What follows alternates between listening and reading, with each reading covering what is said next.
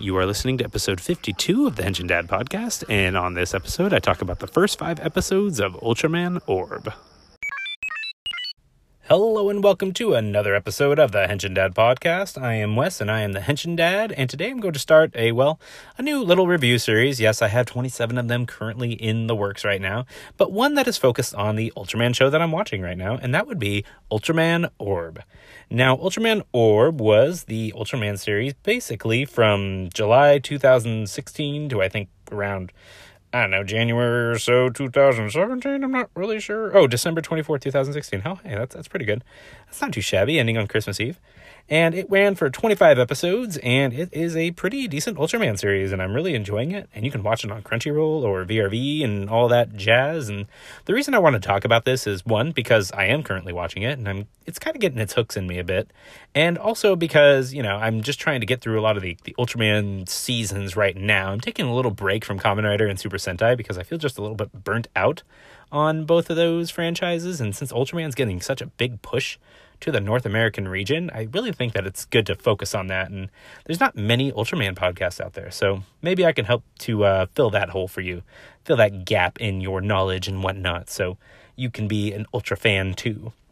So Ultraman Orb, I'm going to cover this in batches of, you know, 5 episodes each because the show itself is 25 episodes. So, hey, there you go. 5 total episodes five episodes in each episode would equal 25 basic math i can do that.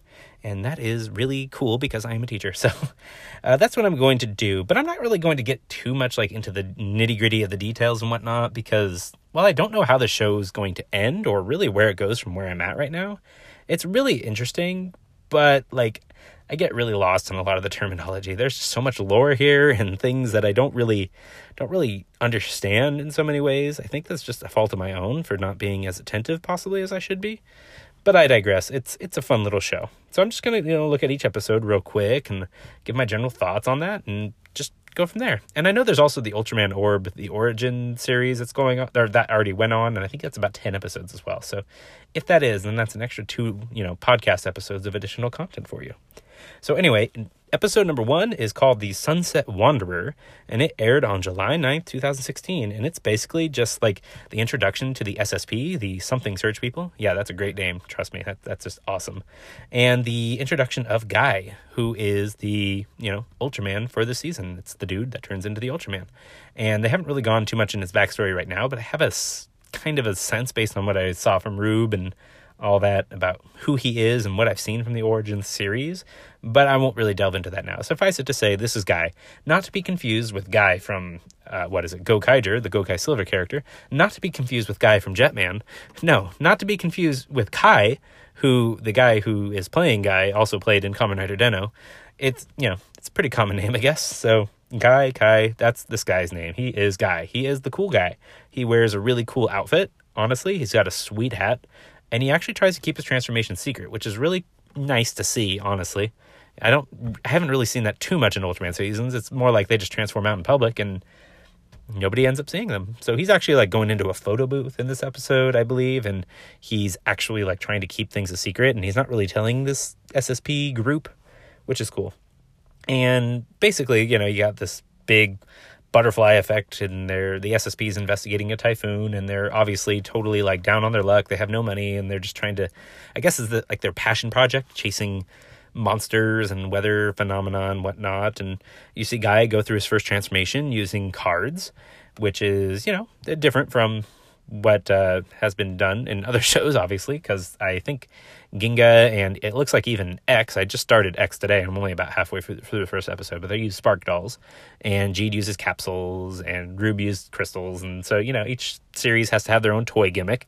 Uh, the cards feel a little less toyetic in that regard, especially in comparison to the spark dolls, because those are just to- toys. Like it's just straight up dolls that they just produce, and they're just the vinyl figures. So I, I like that. And the fact that he's uh, referring to each Ultraman with such an honorific, like he says, Ultraman san, Tiga san, and whatnot, and he's asking him in a very polite way to lend them lend him their powers.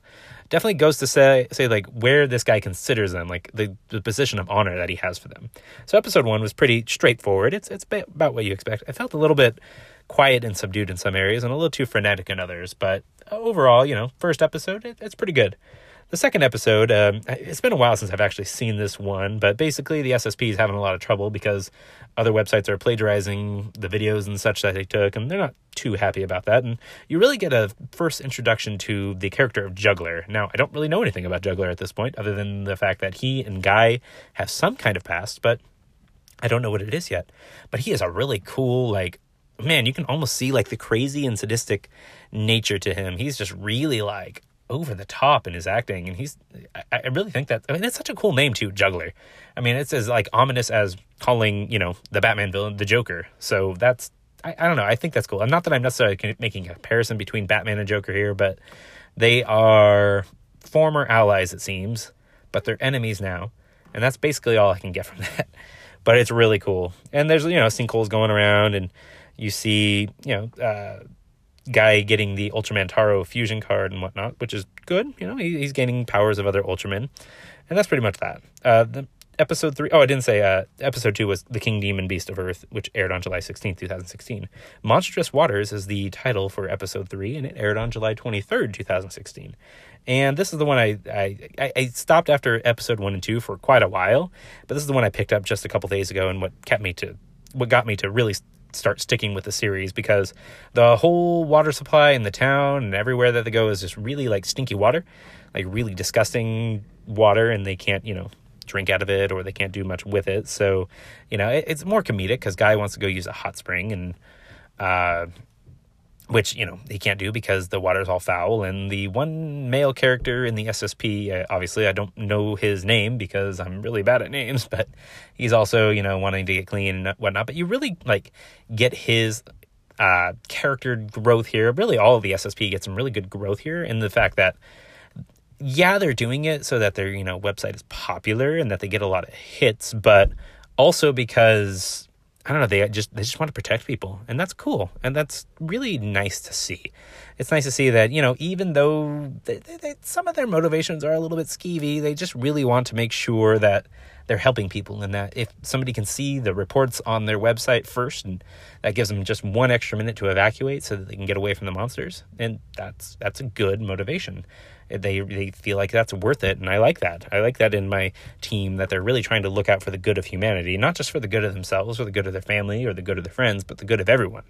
And I, I think uh, Guy is also pretty appreciative of that. And you see a really cool little fist to fist fight with between Guy and Juggler in this episode as they're fighting over that orb ring that uh, Guy gets taken from him, which is kind of really neat and it shows off a little bit more the choreography here. Um, episode four is Beware of Fire in the Midsummer Sky, and that aired on July 30th, 2016. This episode showed a lot here. I mean, obviously, since I lived in South Korea, I totally get the idea of like a super hot heat wave, and man, it can get really brutal, really brutal in that region. And it's close enough to Japan to where the, the climates are very similar. And you have this mysterious fireball in the sky that's just causing the area to just be overheated and whatnot, and nobody's happy with that for sure.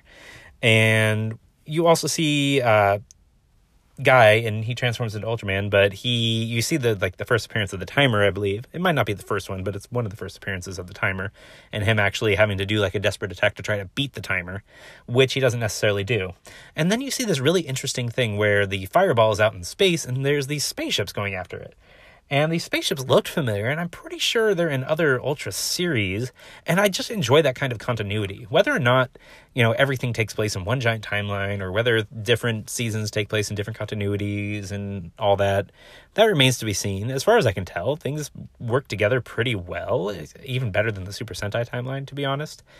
And I, I, just like how they're like keeping that kind of continuity. Even if these aren't directly taken from another season, I kind of believe they could be because one, I mean, you've got lots of Ultraman, I guess, is just known for having a really, really tight budget. So, you know, there goes that, honestly. But it would just make sense. They got these 3D models, they might as well use them. So whether or not it actually is, it just speaks to like a grander uh, force against various alien threats, which has been seen in so many other different Ultraman series. And I'm thinking, you know, in particular right now, the Ultraman Netflix series has this force going against the aliens that are coming to Earth and whatnot. So, you know, if they're trying to keep in continuity in that regard, not necessarily with the Netflix series, but with other Ultraman seasons, I, I like that but you know, overall, like I think my best part, my favorite part actually, is the fact that he gets uh, Ultraman Zero's card, and I just really am a big fan of Ultraman Zero ever since I saw him first in the Ultra Mega Monster battle.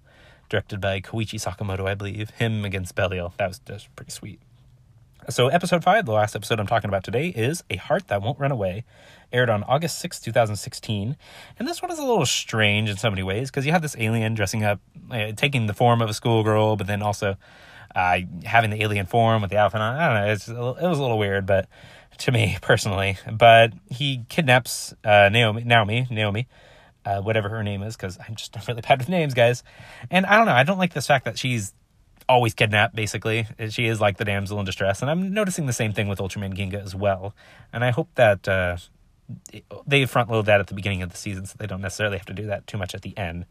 Um, but, you know, Guy goes and saves her and doesn't necessarily even give away his identity, which is weird how he can keep it secret for so long, to be perfectly honest. But they learn more about Guy, and he reluctantly accepts refuge basically at the base that they're at after they offer and you know he's kind of one of the gang now, and he's just hanging out, and uh, that's pretty much it. I mean, I mean, there's not much else to say. I mean, that's the first five episodes. It's really just setting up for a lot. I can tell that from here on out, it's going to get a little bit more bigger and grander, and obviously with the origin series, I that goes way back to wherever their home planet is, and that's neat and everything. But you, you see the mystery getting uncovered, and obviously you have the two guys at the base who are pretty convinced that guy is Ultraman Orb. So, you know, there's that going for it. But I like it. I really like these first five episodes, and I'm really looking forward to talking about the next five. And I really just want to binge through this whole season, but I also want to take it slow because, you know, it's it's a brand new thing to me. And I'll be getting the Blu-rays again uh, anyway in like the next two months. So I don't necessarily have to like bust through it as quickly as possible. And it'll have the movie on it too, so I can talk about the movie. So there you go. That is the first five episodes of Ultraman Orb. I hope you enjoyed it. I can definitely feel the heat right now as I'm recording in my car, and it feels like summer right now. It feels just like episode four, so or episode five, no episode four, yeah, yeah, heat in the midsummer sky, yeah.